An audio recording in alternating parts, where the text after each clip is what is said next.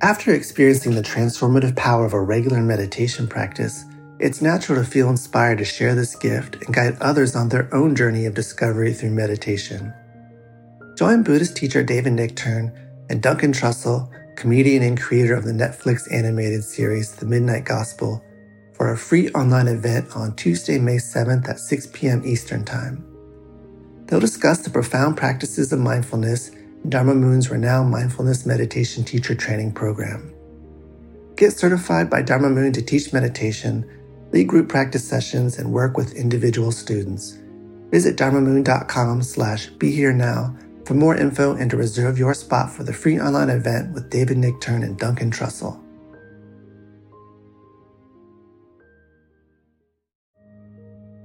This show is sponsored by BetterHelp. What would you like to get off your chest?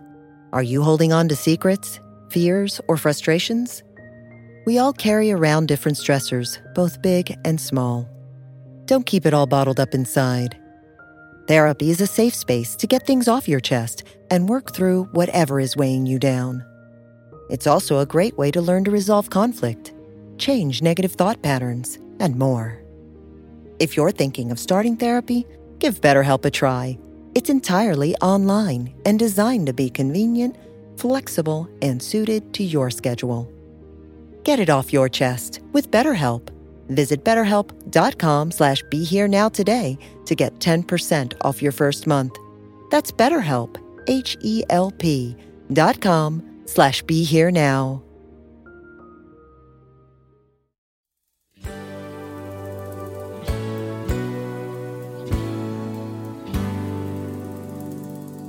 Welcome to the C S M Podcast with David Nickturn. Creativity, spirituality, and making a buck. Blending spiritual and temporal realities, joining heaven and earth.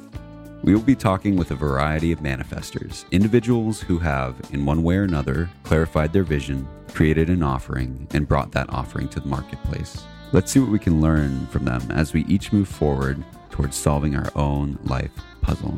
Facing the challenge of living in the spirit, in the body, in the world, in this time. If you're interested in supporting the C S M Podcast, please visit BeHereNowNetwork.com forward slash David. Hello, everybody. I'm David Nickturn, and welcome to another edition of my podcast, Creativity, Spirituality, and Making a Buck.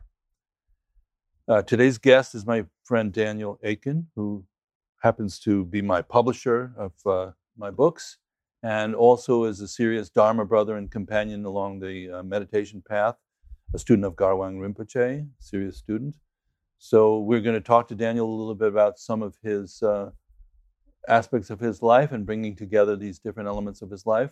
Uh, first, Daniel, maybe could you just tell us a little bit about yourself and your background? Mm-hmm.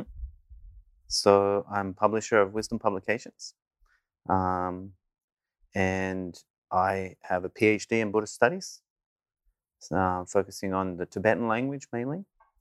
And I've had senior executive roles in a number of multinationals, mainly to do with marketing and branding.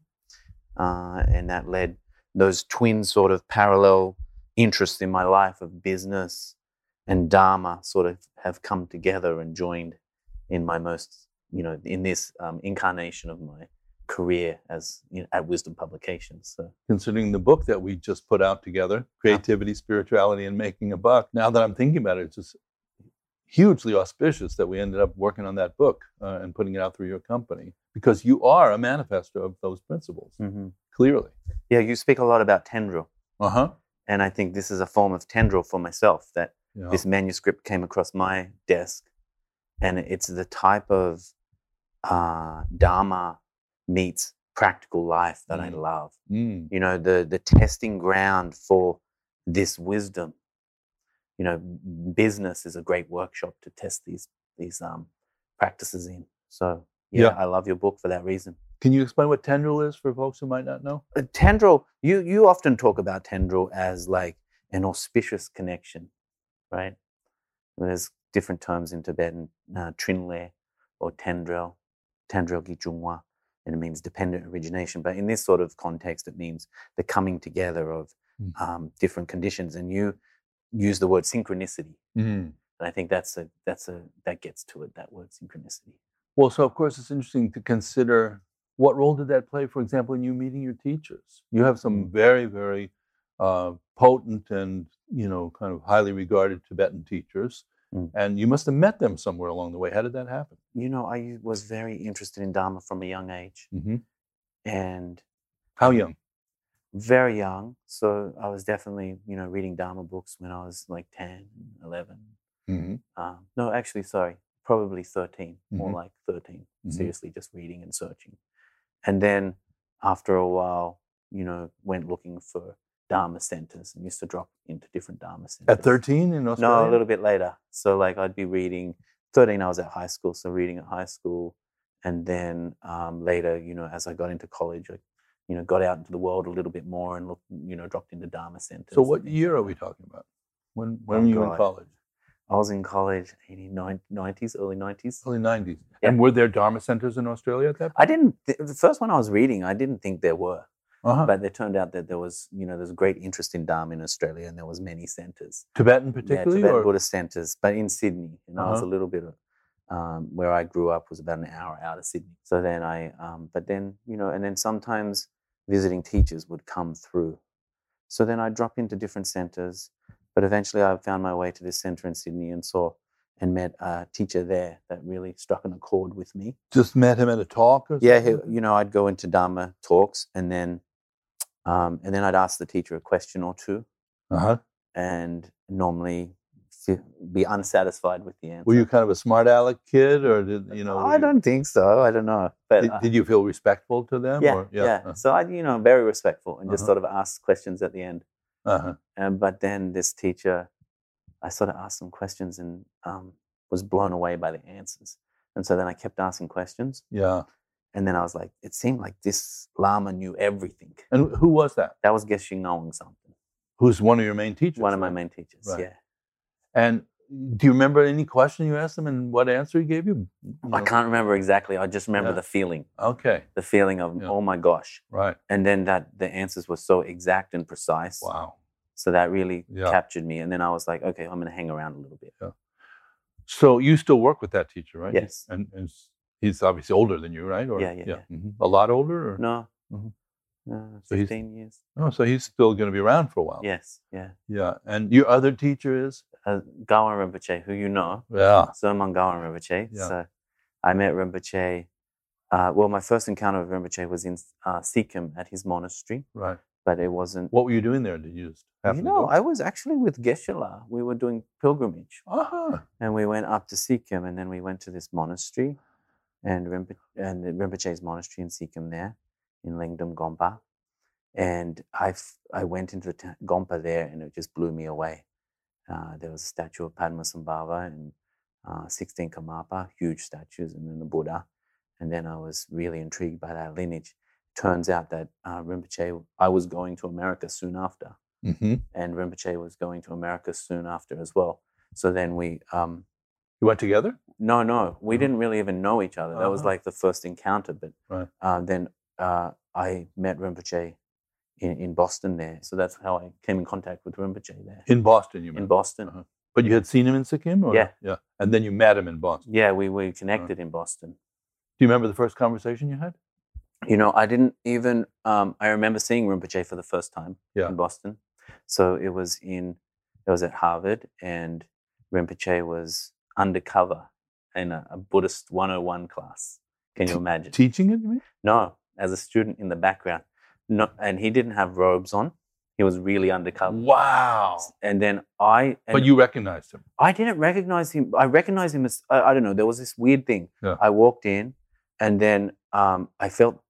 I, I saw Rinpoche up in the back and I bowed, uh-huh. but I didn't know who it was, but I just felt like, and he was like, and then he was like, well, who is this person who who sort of knew me? And Ali was cover. the same. Right. Yeah, Ali was the same. And so then after, Ali being your wife. Yeah, Ali, my, yeah, Ali, my wife. So we, we both had that same karmic feeling.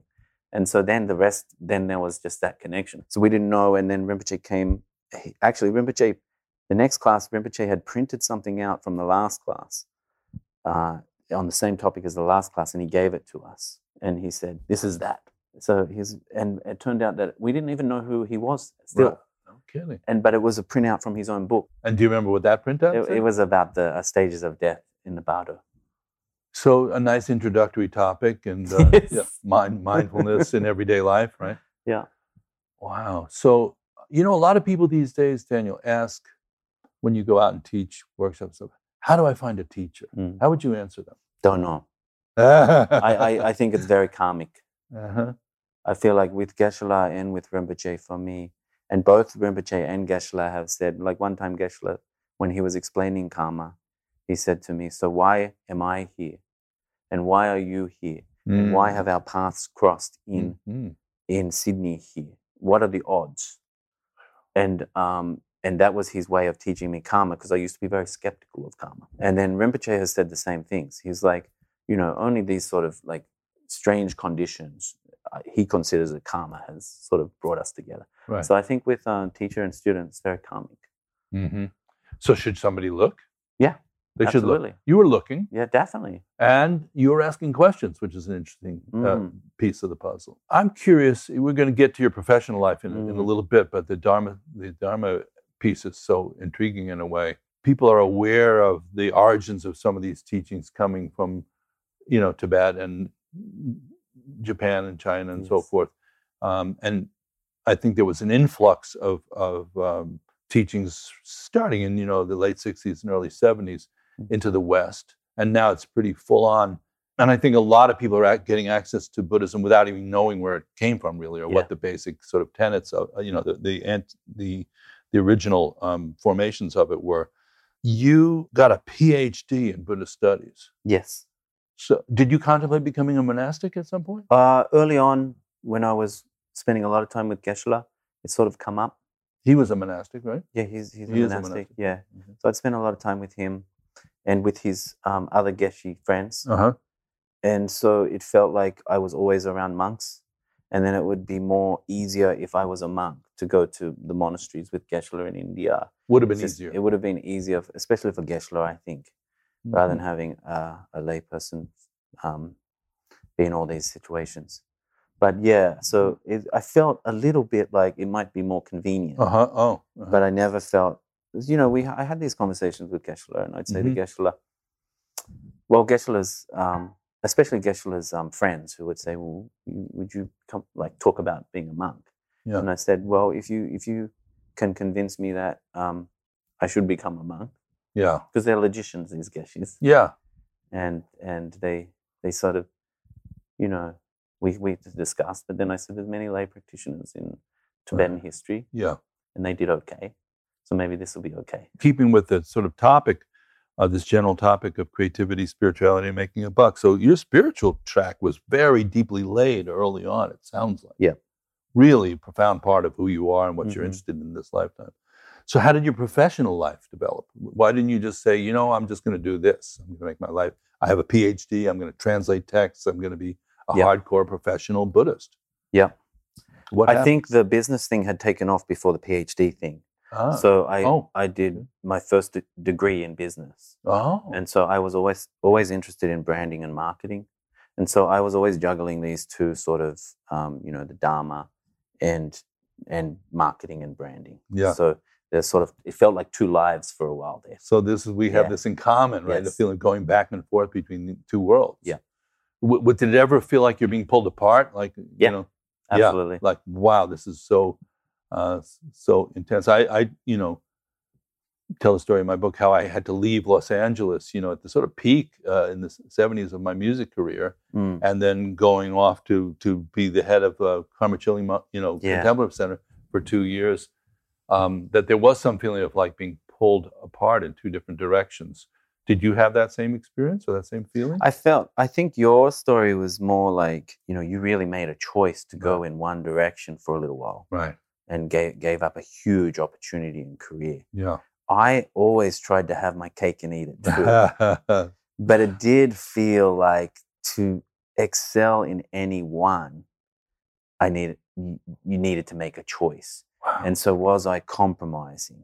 Right. Um, and and for me, it was always going to be the choice was always going to be Dharma rather than business. I knew that. Mm-hmm. So, the, but at the same time, I. always felt that you needed to be able to support yourself. Mm-hmm. And so like, you right have livelihood. Be, right livelihood. Mm-hmm. It's not set up like in India or Tibet, our culture. Mm-hmm. Mm-hmm. There's no support system for a professional Dharma student. Yeah, being a monk is right livelihood yeah. in those cultures. Yeah, exactly. Right? It's seen that way. Exactly. So I mm-hmm. didn't even feel like there was that option for professional Dharma student. Well, couldn't you have been the, you know, next generation Robert Thurman, you know, professor at a prestigious university of Buddhist studies, translator of texts, you know, teacher? Yeah, I never had that. I never had that wish. Uh-huh. So the reason I did my PhD is one of my other teachers was ba- was dying, and his last sort of like instruction to me was go get a PhD. And I resisted. I said, no, I don't want to do that. Wow. And then he basically commanded me. Wow. So I, I ended up agreeing wow. and said, okay. And I'll where go, did you get that PhD? PhD? University of Tasmania.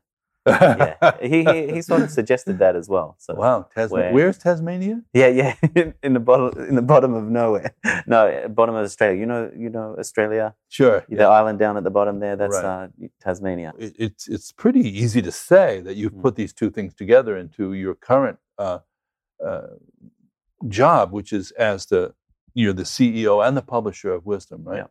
So tell us a little about what Wisdom's mission is. Wisdom's mission is to um, is to connect people with the authentic Buddhist tradition. Okay. So for people who specifically want specifically Buddhist. Yeah, yeah, Buddhist. Okay. So connect people with authentic Buddhist wisdom. That's wow. sort of the mission. And the way I describe it is, um, you know, the mission sort of expands as time goes on mm-hmm. in terms of how we connect people. Mm-hmm. But what we're trying to connect them with is, is is pretty consistent, these timeless truths of Buddhism. Wow, I'm now doubly honored to be on on, on, on, on that imprint because, you know, some people could argue my book is sort of uh, uh, not so timeless.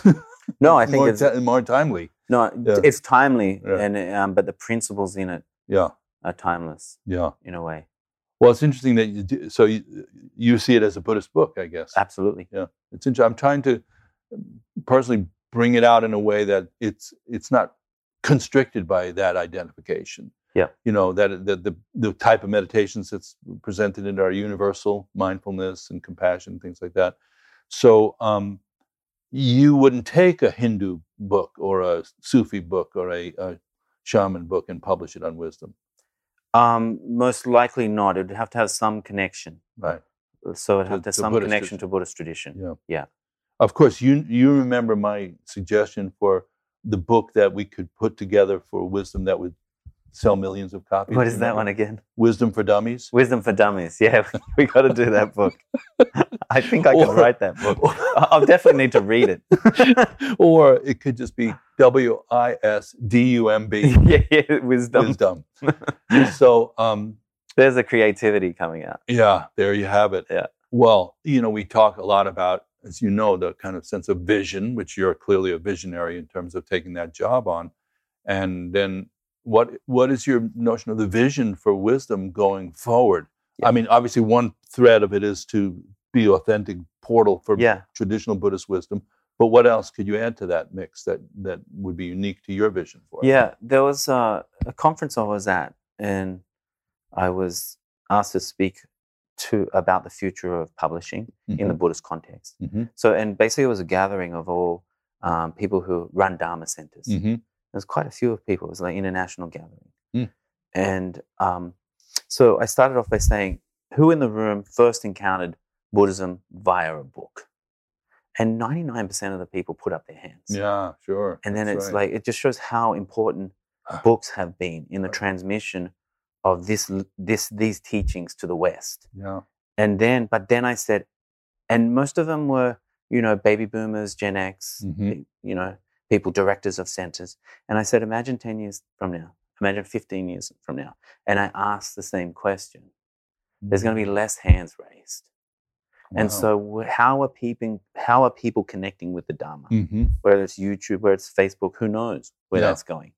And I said, that's the future. Mm-hmm. We have to be in those places. Mm-hmm. You know, Wisdom has to be in those places.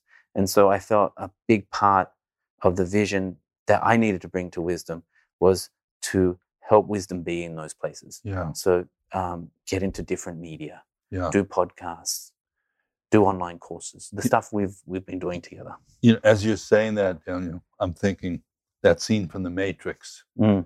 where um, uh, Neo has to learn Kung Fu.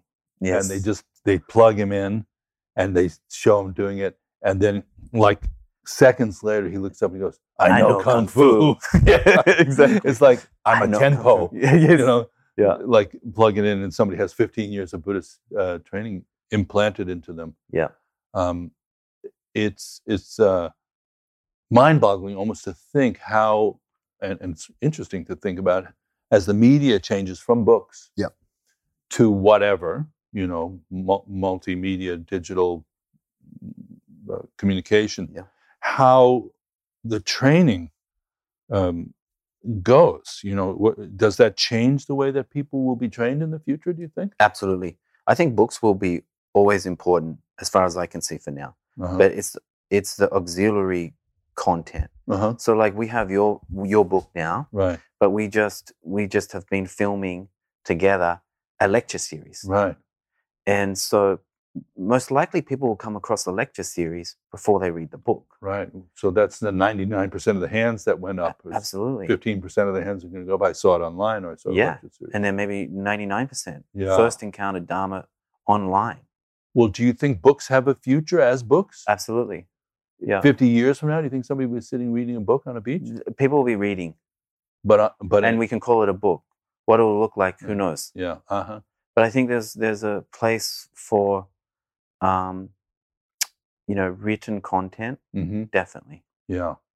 Of course, the Buddhist path trajectory started before books started. Isn't that yep. true? Yeah. So can you say a little bit about that for people who don't know? I think uh, the oral transmission were, has always been important for Buddhism. But there were no books. Yeah. At the very, like from the time that Buddha lived and taught, yeah. as I understand it, for about several hundred years, there was no written transmission. That's right. So it was only oral transmission. Yes. Transmission. Mem- memorization becomes very important in that. But it's still a game culture. Of telephone, you know? Yeah. Four noble truths. I thought there were, there were five. What was the fifth noble truth? So, um, yeah, the oral transmission. Now, what are the different kinds of transmissions in Buddhism? There are more than one, right? Uh, yes. So there's the, what What do you mean exactly? Well, like? There's oral, yeah. there's mind transmission, right? Oh, there's okay. sign transmission. Yeah, so, okay. so there is the, um, what is it, the the four kindnesses of a lama. Okay. And and it's uh, they trans do the transmission by uh, or oral, by sign, by mind, and I think I think written is I don't know if written is one of them. There might uh-huh. be three. Uh-huh. It's escaping me at the moment, yeah. but I know what you're talking about. Oral, at least oral. Yeah. Gesture or mudra. Gesture, sign, yeah. And direct transmission, yeah. mind to mind. This is in the Dzogchen teachings. They talk uh-huh. about this a lot. Yeah. So that's true, not just of Buddhism, but kind of everything, right? In a way. Yes. You know, if you think about body, speech, and mind, yeah, it's body, how we speech, commun- and mind, it's how we communicate. Those yeah. three, yeah, yeah. So, do you think Buddhism suffers from being perceived as a kind of specialized kind of knowledge, maybe not accessible because it seems clouded in kind of intricacy? You just said something like really mm. powerful. Mm. Body, speech, and mind is how we communicate. Yeah. Now, if you then say, "Oh, well, it's Nirmanakaya and Sambhogakaya," and, mm. and you start to articulate the nineteen versions of this and that, yes. can you lose the power of something as powerful and simple as saying, "We communicate through body, speech, and mind"? Things get lost in the details for sure. Yeah, and yeah. and there there is a tradition of the pith instruction. Yeah, what's that? And that is direct statements that get you straight to the heart. Yeah, of of of, and this is like. You know, and science can do that, mm, right? Science. Like E equals M C squared? Yeah, yeah, we could say that. Yeah, yeah like Whoa, this is pith yeah. instructions. This is the real essence. And, you know, when you've got someone who has really tasted it yeah. and is, is giving you instructions from experience, yeah, this is very powerful. So can you cite a couple of examples of pith instructions? I think uh, the dohas from Sadaha, you know, there's a thing called gur in like a, spiritual songs, dohas. Sure. And what that is, what a doha is, is when a great master has realization, yeah. they express it through body, speech, and mind. Right. And and it's spontaneous. So expression through body might be dance. So uh-huh. we have, and this is creati- creativity in at will play. Okay. Right? So a great master has a realization and then spontaneously expresses it through dance, through song, and of course their mind. It's an expression of their mind. Well, and those traditional monastic dances that people see, somebody made those up at a certain yeah, point. Yeah, right? That's where it came from. So like the yeah. famous, we our tradition, we share a tradition, mm-hmm. the Zomang tradition, mm-hmm. and the Zomang tradition is very famous for a Chakrasambara dance. Mm-hmm.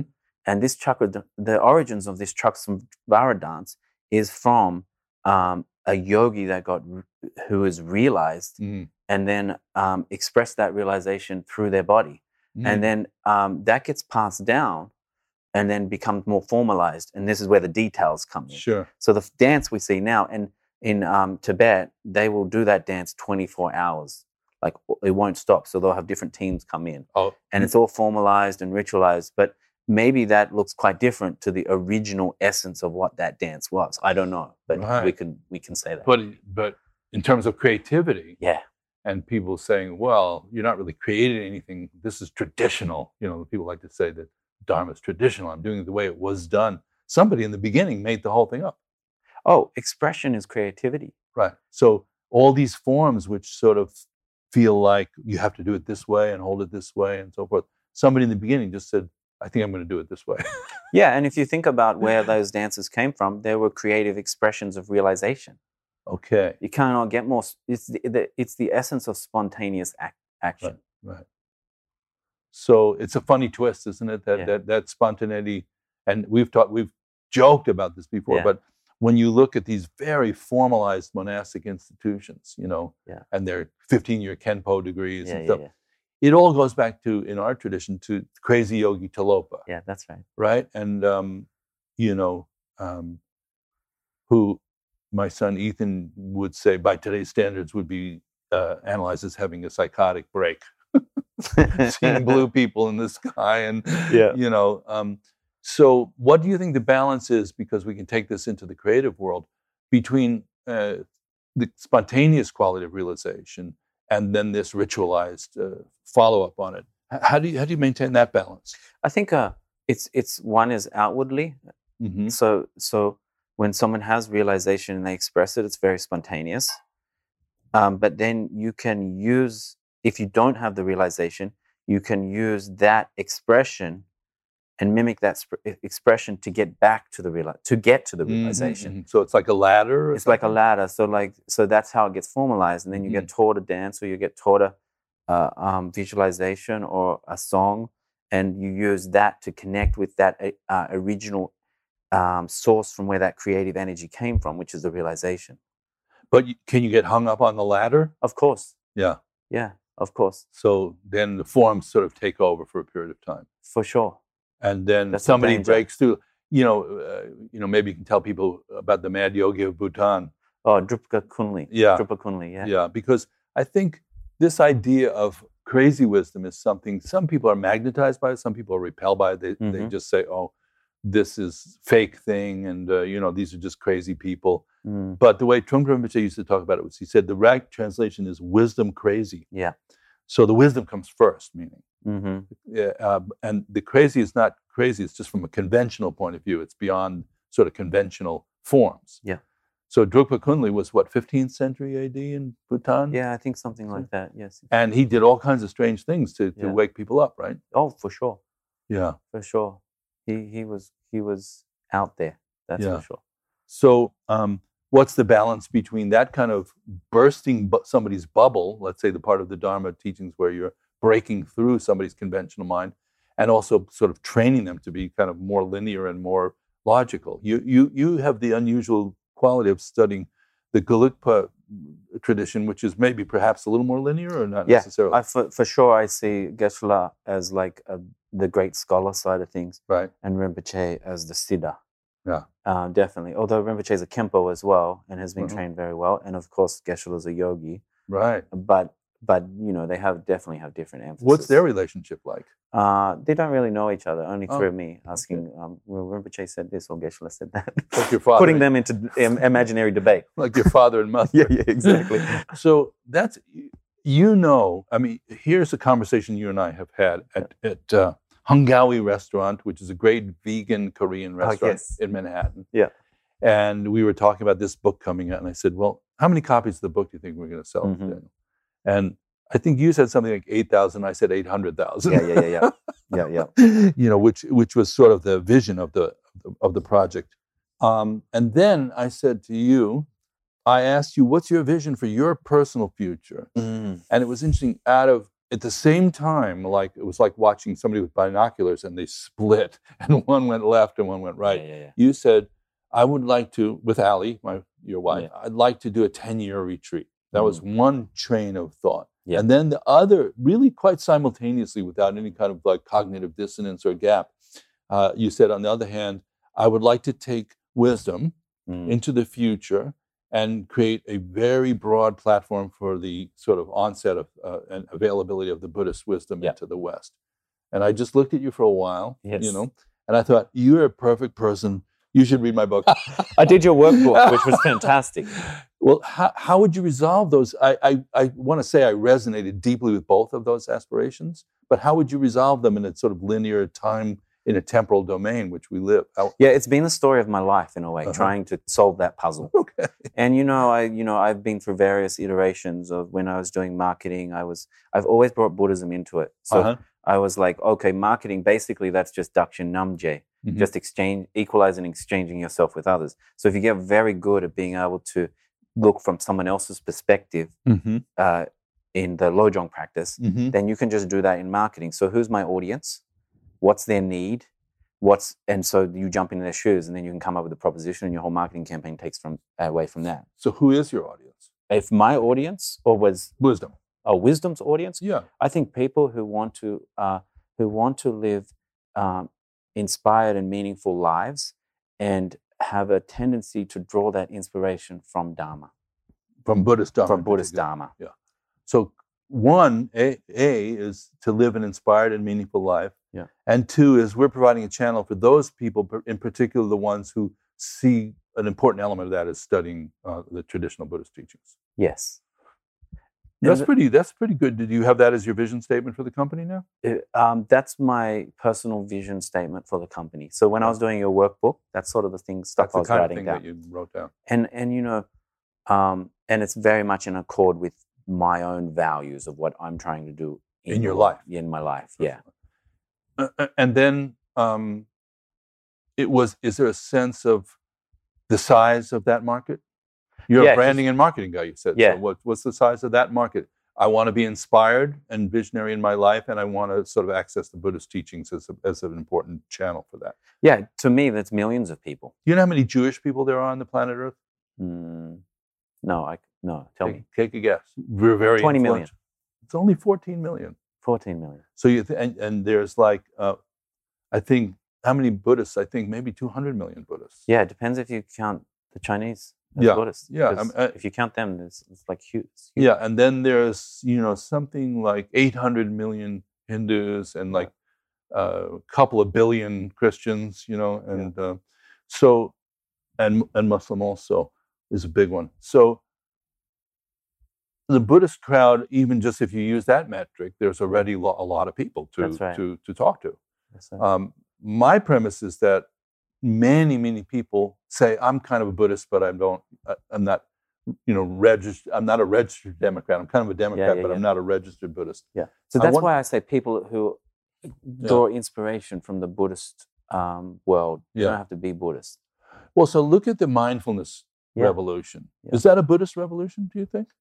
No, I think mindfulness is uh, goes beyond Buddhism.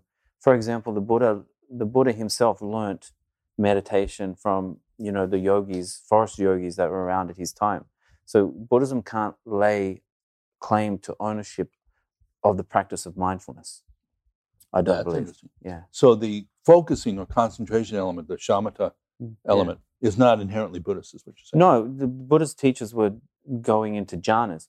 There's some people that say that the term, they weren't really going to jhana. Yeah. But in any way, say what jhana is for the people who don't know. Just deep absorption of meditative like, absorption, deep meditative absorption. And uh, like a kind of going into a zone, kind of a, a certain kind of yeah, spaced like, out quality. Uh, I, I don't know if it's spaced out, but it's withdrawal. Withdrawal. And it's withdrawal and it's it's a deep absorption, right. meditative absorption. Right. Um, and, and to to where you withdraw from this perform well. Okay, now don't a lot of people think that's what meditation is for? When you talk to people... They you, think th- checking out? Yeah, absolutely. Yeah. That's, a, as a as a meditation teacher, that's probably the single most consistent thing I try to communicate is we're not checking out, we're checking in. Yeah, yeah. And so when you um, say Buddhism then, like how would you define, in other words, you're sort of limiting in a way your vision to the people who are paying attention to the Buddhist tradition. In, in, can you visualize a segment of the population that might not characterize themselves that way, but that might be interested in, in, in the basic principles that we're talking about? Absolutely. How, yeah, I think the content drives our audience, right? Uh-huh. So the people interested in the type of content we're drawing from. Um, so uh, we'll, you know, you don't have to say, I'm Buddhist, uh-huh. but to benefit from your book. Anyone who mm-hmm. might be inspired by some of the ideas in your book, right. That's our audience. Right. But I don't think you can also say, I, we're going to be everything to everyone. Obviously, you don't yeah. want to do that. Yeah. Uh, it sounds like you have a clear mission and a clear focus. Um, probably potentially more so like you have two things, but a, a lot of people at your stage might have thirty things or no things. To, yeah. to, to, it seems clear those are your two. Your two. Which two? The... Well, the, the the branding and marketing and bringing the Buddhist wisdom to the well, to the niche and to yeah. the larger group, and your own personal evolution as a practitioner. Yeah, and I'm coming, uh, you know, I'm coming to new understandings around that because I used to think that you had to do the personal work first before uh-huh. you could bring uh-huh. something to the world, mm-hmm. and then then um, you'd be dead. Then you'd be dead. I also like the analogy. I think Freud had this. No, no, Jung, Jung maybe had the analogy of the alchemist, right? Uh-huh. And so the the alchemist is there trying to turn lead or some substance into gold, right? Right. He's into the transforming the mm-hmm. substance. Mm-hmm. But the real work he's doing is, as he's doing that, is transforming himself, mm. right? Mm-hmm. So now I Good. think of oh, my work uh-huh. at Wisdom. It's not like I, you know, my work at Wisdom is also my work on myself. So they're right. coming together in that way that uh, the analogy of the alchemist, I, I, I like quite like that. But you've sort of mixed these two elements in your day, right? You spend a fair amount of time doing your personal practice, mm-hmm. and then you work your butt off to run the company. That's right. right. Yeah. So, do you find you have any time or life left at all uh, over after that, or is that pretty much a consuming formula? It's fairly consuming, yeah. I'd say. I think. Do you have any hobbies? Surfing, but I don't do much surfing in Boston. No. yeah. So. Um, but I'm always, you know, for are me, you still surfing actively when you travel? You yeah, go? When I go back to Australia, I'll go surfing. And wow, yeah, you still have. Where's your board? My board's in Australia. Yeah, at at, at, at folks' house. At or? my brother's house. Your brother's house, and yeah. is he still surfing? Yeah, all my, most of my brothers still surfing. What do they think of your Buddhism thing?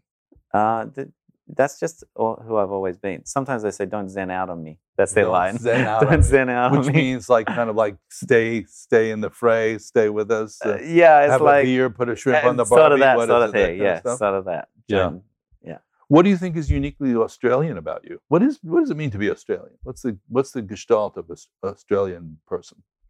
I think Australian has a, like a she'll be right type attitude. Like what they, kind of, that's like a relaxed attitude to, to, but what things, word did to you drama. Say? She'll be right, mate, is what we say. It's sort of like a... It'll be all right. It'll right? be all right. Like So it's sort of like almost Jamaican or something. Like yeah, yeah, yeah. It's an island kind of culture. Yeah, it's Australia's, Australia's an island. So there's yeah. this sort of... I think of Australia, you, now I have a different perspective of Australia. I see Australia, although it's changing a lot and fast, Australia's a... a there's, there's a real leisure culture about it, especially oh. where I grew up. Okay. There's a very God realm sort of... So it's not like work yourself to death kind of thing like America is or Japan. Yeah, there. It's not like, so of course, if you work in Sydney down in Martin Place, yeah, where I used to work. Right. Um, yeah, there is that. But yeah. the general feel, yeah, everyone's chill. You know, chill. Yeah. And, you know, what's your next holiday? Right. How was your last holiday? Right. There's a lot of that. And now Australians are going to beat me up when I go back for saying right. that. But right. that's the feeling I get. Maybe they won't. Maybe yeah. they, maybe they...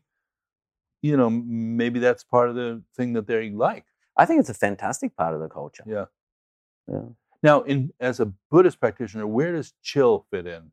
What what instruction have you ever received in, in your Buddhist studies that would equate to chill? Yeah.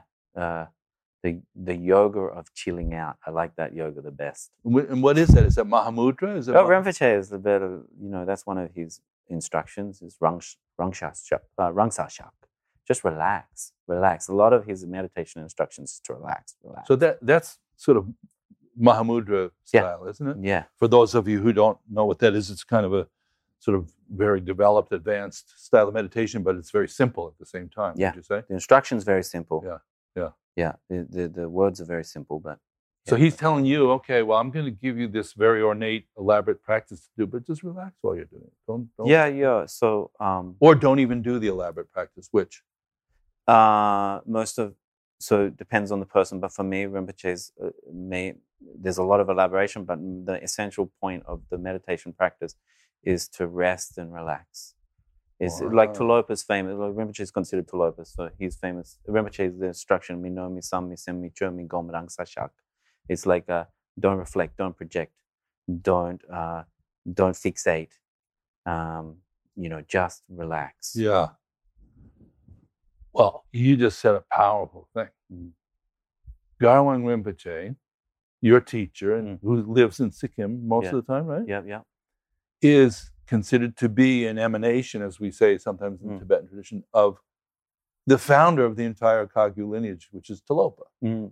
who we mentioned earlier as a crazy yogi, who, by the way, lived by the, was a hippie by anybody's standards, yeah. lived by the banks of a river, mm-hmm. uh, was, um, you know, eating just the fish heads that the fishermen were throwing away. Mm. And when his key disciple, Naropa, who was like, I, called like the Bob Thurman of the of the of the ancestral story, the professor, the PhD yeah. at, at Naropa at Nalanda yeah. University, yeah. goes to find his teacher, and they say that's him over there, and he literally can't believe that that's going to be the guy who's going to teach him. Yeah. It's mind blowing. So, um, and you're saying that Gyalwang Rinpoche is in essence the same type of mind, the same type of energy. Yeah, he's considered. They, they, he's considered this, the emanation of Tilopa. Yeah.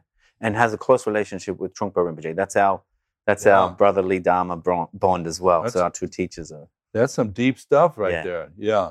So for those of you who are not into this lore, I mean, the basic point that we're making is that the quality of the realized, uh, you know, practitioners and the Buddhists, they can be extremely spontaneous. Mm-hmm. It's not this programmed, highly intellectualized, calibrated thing. It's like you don't know what's going to happen next. Mm-hmm. Tilopa was famous for upsetting uh, Naropa's expectations of what's going to happen next. Yeah, you know.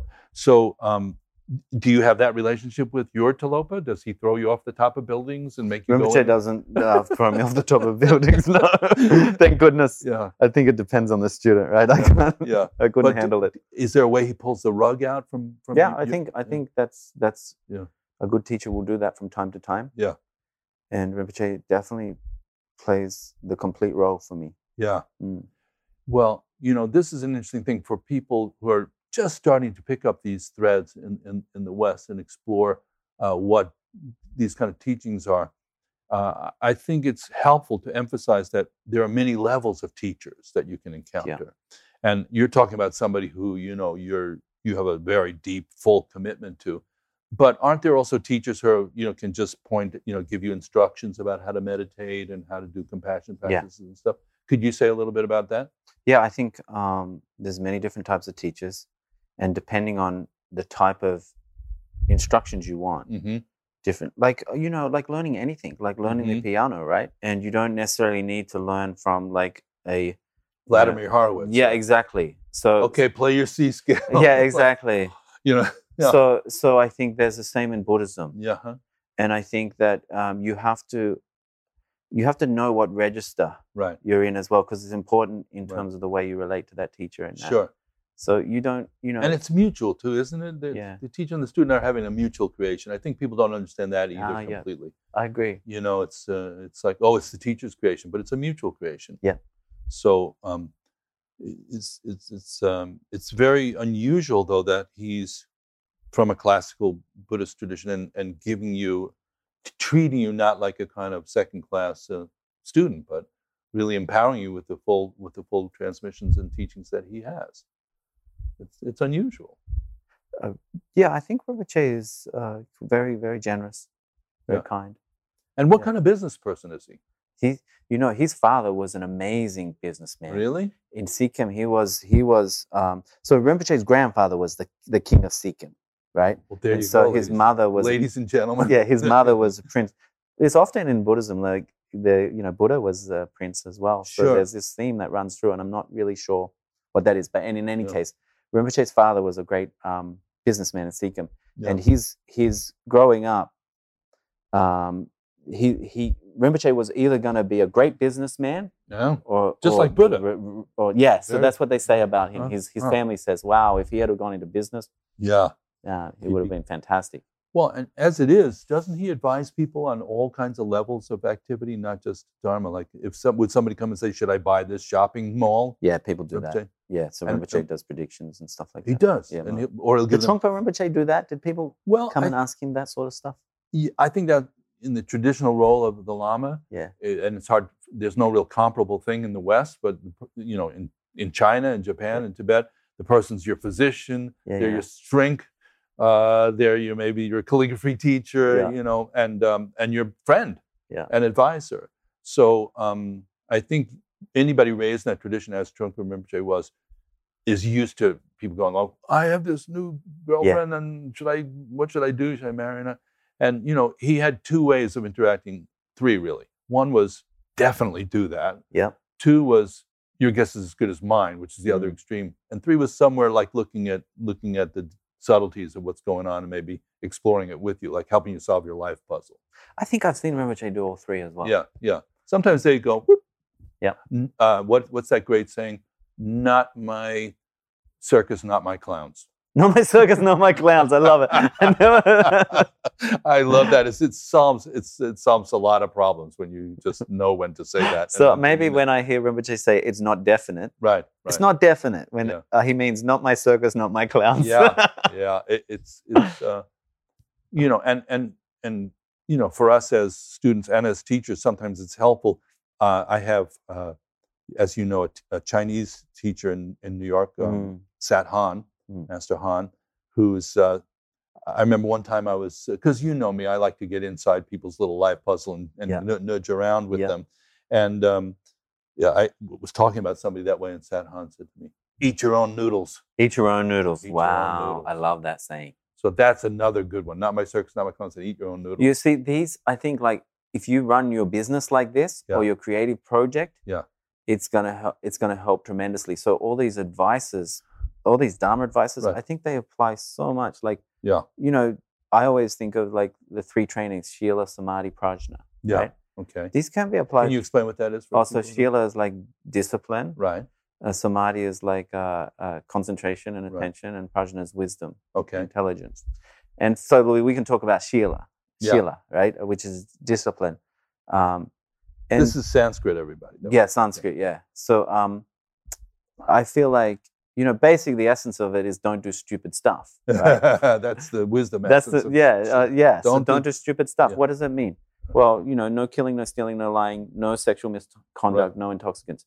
You, of course, you know, so in business, what, is, what what can we grab? So if you're running your business, I think the the no lying, the right speech, and no sexual misconduct is really important stuff to abide by. Sure. And it's and just go to work and don't do stupid stuff. Yeah. That's like baseline. Yeah, sure. Um, right speech. And yeah. so like eat your own noodles is one of the yeah. advices. Yeah. Eat your own noodles is even, um, you know, a redirection maybe of some intelligence that's gotten too active and too, mm. you know, it's an interesting thing in the Buddhist tradition, right? You have to ask for teachings. Mm-hmm. Also in like shamanic traditions, you have to ask for a reading. Really? Yeah. So, like, uh, as far as I understand it, some people develop a, a high degree of intuition, yeah. and they can read other people. Um, and so, the, the, my shaman friends, I said, "Well, what do you do if you're in a restaurant, you know, and you, you mm. see somebody, you start to get information coming in about the person?" I thought, I thought, well, okay, I understand the idea of don't go up to them, tell them stuff. Yeah. But they took it farther. They said, "Don't open the book. Don't. Don't oh. even look. Just turn it off." So this is this is also related to eat your own noodles, right? Don't go yeah, there. Yeah, don't go there. Yeah. Even at the at the at the mental level. Yep. So now let's talk about employees. Yeah. Because you're a boss, right? Yeah. So you have to eat the other people's noodles a little bit when you're the boss, don't yeah. you? Yeah, yeah. Things, things can get complicated, right? Yeah. So one of one of the things that um, I'm intrigued by is the overlay in the professional environment yeah. of the family dynamics. Mm-hmm. Uh, and how, well, A, do you like being a boss? I don't like the word boss, but I like being a boss. Okay. What word would you use? Leader? Leader. Okay. You like being a leader? Yeah, I like being a leader. Okay. And so what have you learned that you could share with everybody out there? In Well, I always think, world? what Buddhist principles do I bring to play? And uh-huh. the wisdom people here, they know. Like when, like I talk about samaya, right, actually. Right, oh, at work. Well, we talk about Shila Samadhi Prajna. So Shila, we interpret as, basically I consider businesses, the business, internal business, and working with employees and us all working together is basically what we're doing is making promises to each other. Okay. So the whole, you can boil the whole thing down to a group of people coming together, making promises to each other right. to get somewhere. Right. And so I say that, um, so we, in, when I say, when I use Buddhist terminology of wisdom, I say we're all making our samayas together. Mm-hmm. They're our promises. Commitments. Samayas commitments, commitment, yeah, right? commitments. We make our commitments. And then our shila, our discipline, our main discipline is to keep those commitments. Mm-hmm. And so if I, so in wisdom, how you, how, what would that, might, what might that look like? Editorials working on a manuscript, and they they have to finish it by a certain date, right. and in a certain, um, it has to be in a certain condition to hand over to production. So that's a promise from editorial to, mm-hmm. to production. Right. There's one day. Timeline. Timeline. And it comes down to one single day. It's a promise, a deliverable. And so that's the well, that's one of the main things that wisdom between those two departments. And so then people have a shared a shared commitment there. Mm-hmm. You know, there's two people that have a commitment right. around that date and what's going to be delivered. And so you have to honor that. That's right. really important. And so... Um, And so, and so, how should that commitment, how should that samaya, if I'm still using the Buddhist terminology, right. come about? So we have a dialogical approach. So whoever's involved in that commitment, they will get together. What can you do? Right. When do you need it? Right. They come up. So they come up. It's not me saying that has to be ready on this date right. as a boss. Right. I'm like, so let's get around a table. What What are we all going to agree to and commit to hold? Right. And um and you know Buddhists. Buddhist teachings and how I've worked with my teachers have really invo- informed my management style. And then I always say that, and then we have a thing where, so that's the that's the when. We mm-hmm. share the when. Mm-hmm. Now the how right.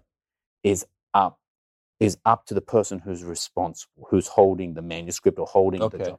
They do that how? That's their noodles. That I don't, yeah, that's their noodles. That's right. my, and everyone, you don't care how they're going to do mm-hmm. it. Mm-hmm. As long as they turn up on that day the sh- and com- honor their commitment, so you don't micromanage at that point. Yeah, I think that's the independence. That's the that's the skillful means, right? That's, that's a great template. That's such a great model yeah. for running something. And then we say, we always say, you can talk about the how, right? But when you haven't, it's the time to talk about the how is not when you're not going to make the when. Mm-hmm. So you don't turn up to the the day of the when mm-hmm. and start talking about the how. No. You need to have done that months ago. And that's the that's the sort of language we use around wisdom. Yeah, I think that's an incredibly. I wonder if, if that, that that principle has been expostulated anywhere really care, skillfully, because that's a really good principle for business. Maybe, mm-hmm. maybe when you get an M B A, they teach you that, but I doubt it. Mm-hmm. You know, I really doubt it.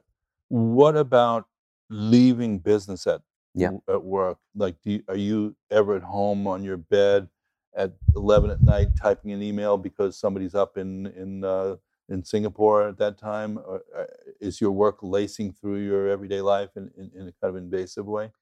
Um, it's lacing through my life. I wouldn't say it's invasive. Yeah.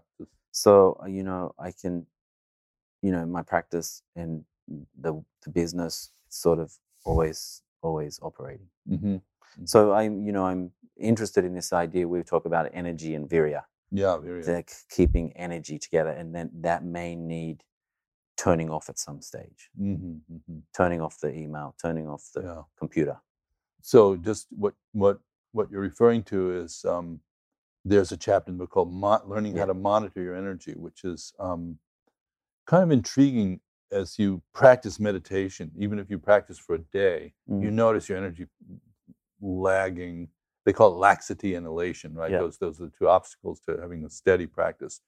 So when you start to sag, you know, which is, you know, when you're doing a lot of things, you're carrying a lot of weights. You start to, like an old mule, you just go, I don't want to do, I don't want to hear one more pe- person coming into my office. I don't want to hear one more complaint about the timeline. Yeah. You know, do you have any sort of techniques that you use to kind of rouse your, your, your uh, what we call wind horse? Yeah, I think um, psalm, the idea of psalm, so now I use another concept, uh, uh-huh. a Buddhist con- concept is psalm, and that's, that psalm means like border.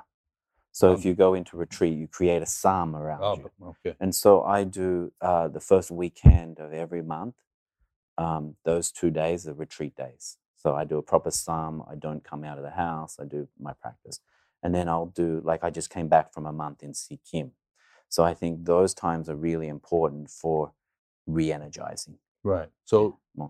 leaving time for formal, uninterrupted formal practice with a boundary around it. Yeah. Yeah. Meaning silent you don't time. Answer emails during that time? Oh, no. The internet's turned off. Internet's off. That's part of the psalm, turning uh, off the internet. No, that's this could. There's another book right there. Yeah, yeah. There's another book right there. Yeah, no, this is, and yeah. for creativity, yeah. this is amazing. Yeah. Wow. This space you can give yourself. I think so many people are steadily, steadily, steadily not having any psalm. Yeah. And it's going away. Mm-hmm. And what's happening is there's a kind of... Um, obsessive and relentless quality of communicating, and there's no refreshment yeah. of this rejuvenation principle. Yeah. So, you know, somebody was asking the other day, what about, you know, are we head member? We did the the, the, the Q and A, live Q and A. Yeah, yeah. yeah. And, and somebody was saying, how do you, in a world that's obsessed with this kind of communication technology, how do, how do you establish any kind of ground of sanity? I'm pretty convinced that there's going to have to be psalm. I think that we now have a way of talking about it, where you, you, whatever form it's taken, even if it's a chip in your head, you turn it off. Yeah, you absolutely. Know, and you just go back into the still, you know, Tenzin Wangyal Rinpoche, I quote him a lot, mm. the three pills. You know the no. three pills? No. He, he says this, you have to take the red pill, the white pill, and the blue pill. And the first one is stillness. Yeah. Second one is silence. Mm-hmm. The third one is spaciousness. Yeah. And he, that's what he describes meditation, mm. which I love. I've kind of like, uh, you know, shamelessly quoted and and, it's and, fantastic. And imported that. Because that puts it in a very simple place for somebody who doesn't speak the, you know, the secret handshake coded yeah, language. Yeah, yeah. Stillness, I get that. Don't move. Yeah.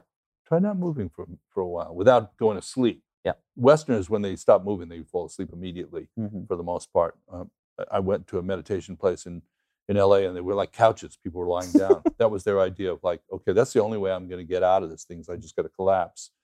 Um, but stillness and then silence oh, and spaciousness. And I think if you just, those are the viruses that are coming, entering the system. Well, we should think of those as food. Like it's like a food. Mm. Stillness, silence. Oh. This is like a food for... Food that for creativity, food for your practice. Mm. It's like eating, sleeping. Yeah. You need you need oh. these times. That's why mm. you need a psalm.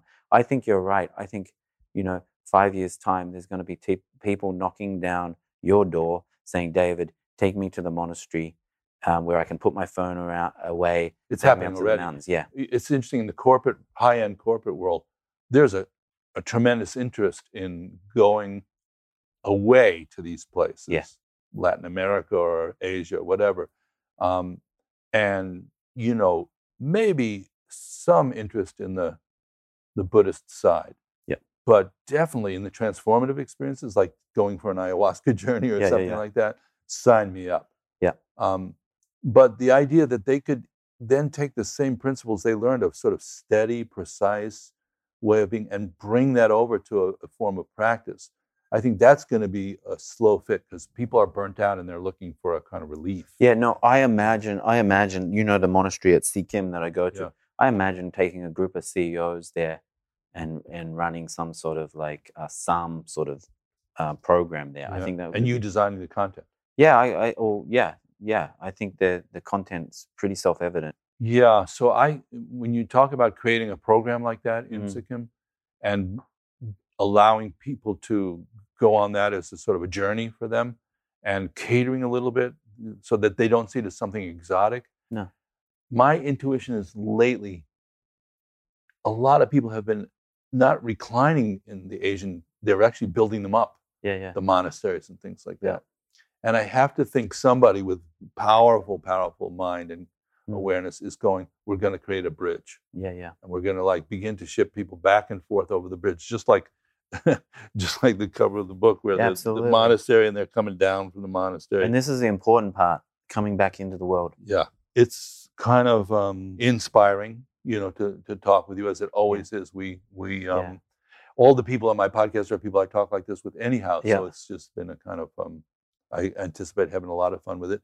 And the conversations move gracefully between, you know, spiritual practice, mm-hmm. uh, life, you know, everyday life, and and um, creative ideas about business. Mm-hmm. Um, so it's, uh, you know, fantastic that we're on this journey together, Daniel. Oh, no, I, I treasure this friendship. Yeah. I'm glad we can work together. It's yeah. like tendril in action. Yeah. And I think your book is really important because it's really at the forefront of bringing these ideas in a practical way for people to, in their daily life, yeah, just like live this stuff, yeah, find freedom, find, find creativity, uh, and and really, ex, you know, dissolve these like this duality between spirituality and, you know, daily life. Yeah, I think this is what the West may be, the West's role as Buddhism comes to the West. Mm-hmm. This could be one of the main roles, this integration. Sure. sure. Well, wonderful. Thank you so Thank much you so for much. joining the podcast, and I hope we can have you back again soon. Of course. Okay.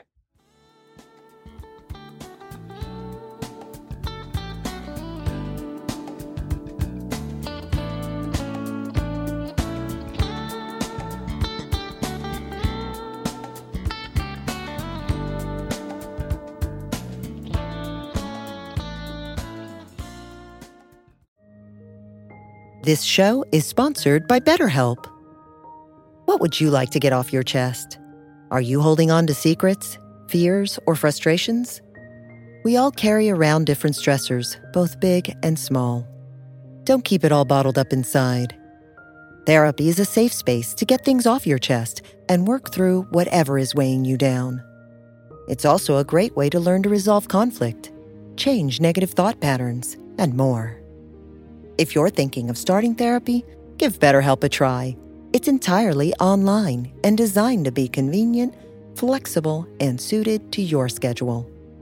Get it off your chest with BetterHelp. Visit betterhelp.com slash be here now today to get ten percent off your first month. That's BetterHelp, H E L P dot com slash be here now.